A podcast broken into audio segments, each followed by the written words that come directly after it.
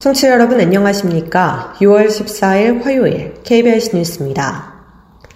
최저임금을 적용받지 못하는 장애인 근로자가 6,500여 명에 달하는 것으로 나타났습니다. 이종수 한국노동사회연구소 개관연구위원이 작성한 최저임금 위반 사업장 감소를 위한 제도 개선 방안 보고서에 따르면 정부 인가를 받아 최저임금 적용에서 제외된 장애인 근로자는 작년 8월 기준으로 6,547명에 달하는 것으로 집계됐습니다. 이들이 받는 월 평균 임금은 36만 3,441원으로 지난해 최저임금을 월급으로 환산한 182만 2,480원의 19.9% 수준입니다. 최저임금법 제7조는 정신장애나 신체장애로 근로능력이 현저히 낮은 사람, 그 밖에 최저임금을 적용하는 것이 적당하지 않다고 인정되는 사람에 대해 사용자가 고용노동부의 인가를 받은 경우 최저임금을 적용하지 않아도 된다고 규정합니다.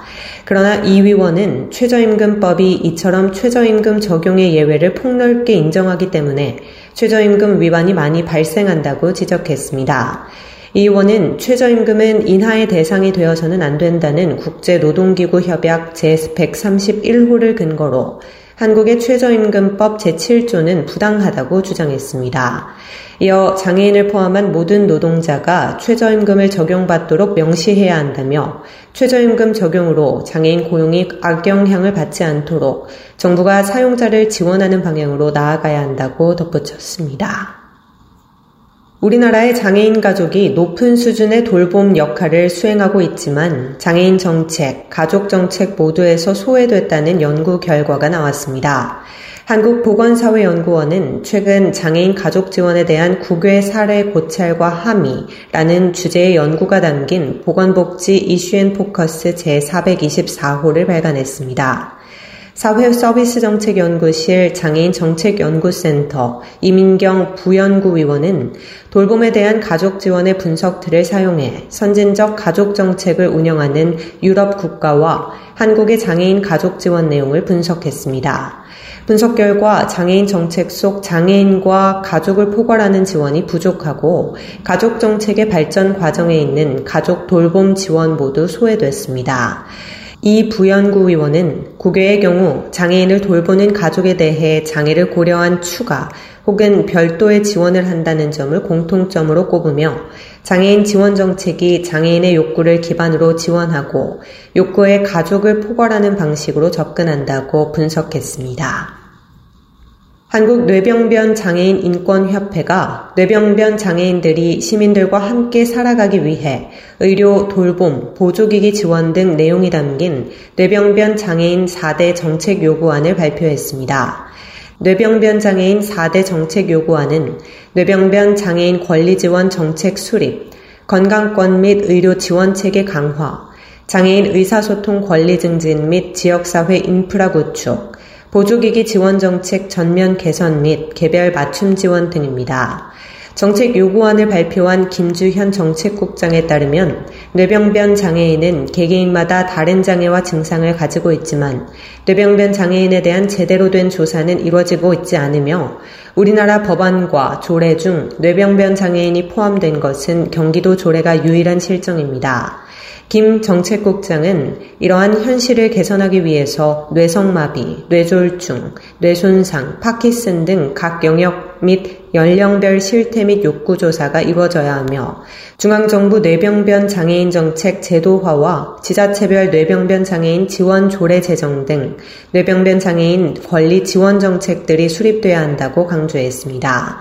이어 주간 활동, 일상 지원, 여가, 평생 교육 등 생애 주기별 지원이 복합적으로 이루어지는 뇌병변 장애인 종합지원센터가 설치돼야 한다고 덧붙였습니다.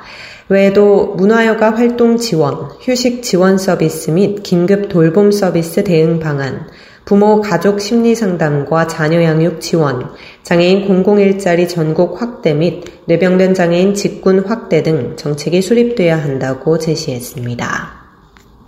한국장애인 고용공단 고용개발원은 장애인 고용정책 수립 및 평가에 필요한 기초자료의 수집을 위해 6월부터 기업체 장애인 고용 실태 조사와 발달 장애인 1과 3 실태 조사를 실시합니다.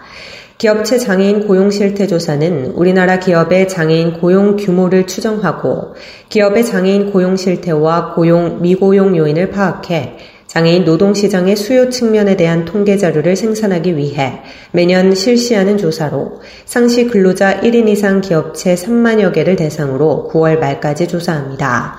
발달장애인 1과 3 실태조사는 발달장애인의 생활 및 취업 실태, 서비스 욕구를 파악해 발달장애인 고용 복지정책 설계와 종합적인 지원 방안을 도출하고자 만 15세 이상 발달장애인이 포함된 3천 가구의 장애 당사자와 보호자를 대상으로 같은 기간 진행합니다.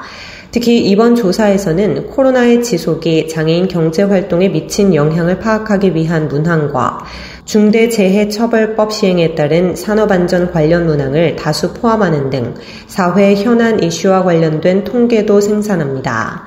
지난 장애인 고용 통계 조사 결과와 향후 조사 결과는 공단 누리집과 고용개발원 누리집에서 확인하면 됩니다. 국민연금공단이 저소득 장애 아동을 위한 재활치료비 4,788만 원을 한국사회복지협의회에 전달했습니다. 후원금은 1인 1나눔 기금으로 마련됐으며 한국장애인 부모회가 추천한 장애아동 19명의 재활치료를 위해 매월 20만원씩 1년간 지원될 예정입니다. 1인 1나눔 기금은 공단 임직원의 자발적인 참여로 급여에서 매월 원천 공제하는 1인 1나눔 계좌 갖기 사업에서 마련된 것으로 공단은 2007년부터 참여를 지속해오고 있습니다.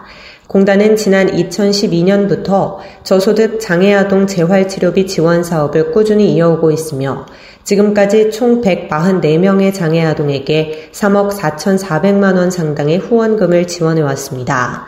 박정배 이사장 직무대행은 이번 후원으로 장애아동들이 신체적, 정신적 발달과 더불어 자립할 수 있는 기회를 얻게 되길 바란다며 앞으로도 사회 소외계층을 위한 나눔 실천을 꾸준히 이어가겠다고도 전했습니다. 한국장애인개발원은 장애 인식 개선 대학생과 대학원생을 대상으로 서포터즈 인식이를 모집합니다. 장애 인식 개선 서포터즈 인식이는 개발원이 최초로 운영하는 대학생 공식 서포터즈로 장애 공감 문화 확산을 위해 대국민 장애 인식 개선 홍보 활동을 펼치게 됩니다. 장애 인식 개선과 인권에 관심이 있는 대학생 혹은 대학원생이면 누구나 개인이 아닌 5명 내외의 팀으로 구성해 지원해야 합니다. 모집 인원은 총 4팀이고 참가 신청은 이달 23일까지 서포터즈 지원 신청서 등을 전자우편으로 제출하면 되고 결과는 오는 7월 1일 발표할 예정입니다. 서포터즈 인식이로 선정된 사람은 오는 7월부터 12월까지 6개월간 대국민 장애인식 개선 홍보 컨텐츠 제작, 캠페인 기획 등 장애인식 개선 활동을 수행하게 됩니다. 개발원은 서포터즈에게 수료증과 소정의 활동비를 지급할 예정이며 우수 활동자에게는 장애인 개발 원장상도 수여합니다.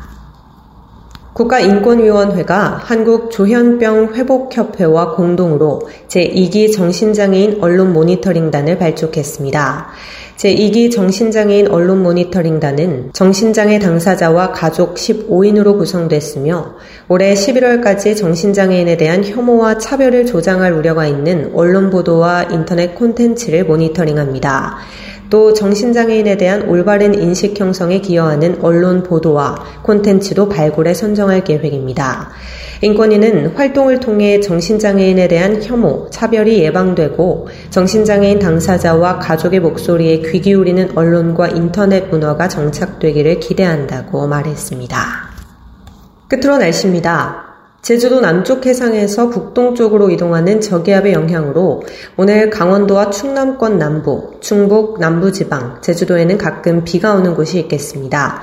충남권 남부와 전라권, 경남권, 제주도는 오늘 밤 대부분 그치겠으나 강원 내륙과 충북, 경북권은 내일 새벽까지, 강원 영동은 내일 아침까지 이어지는 곳이 있겠습니다.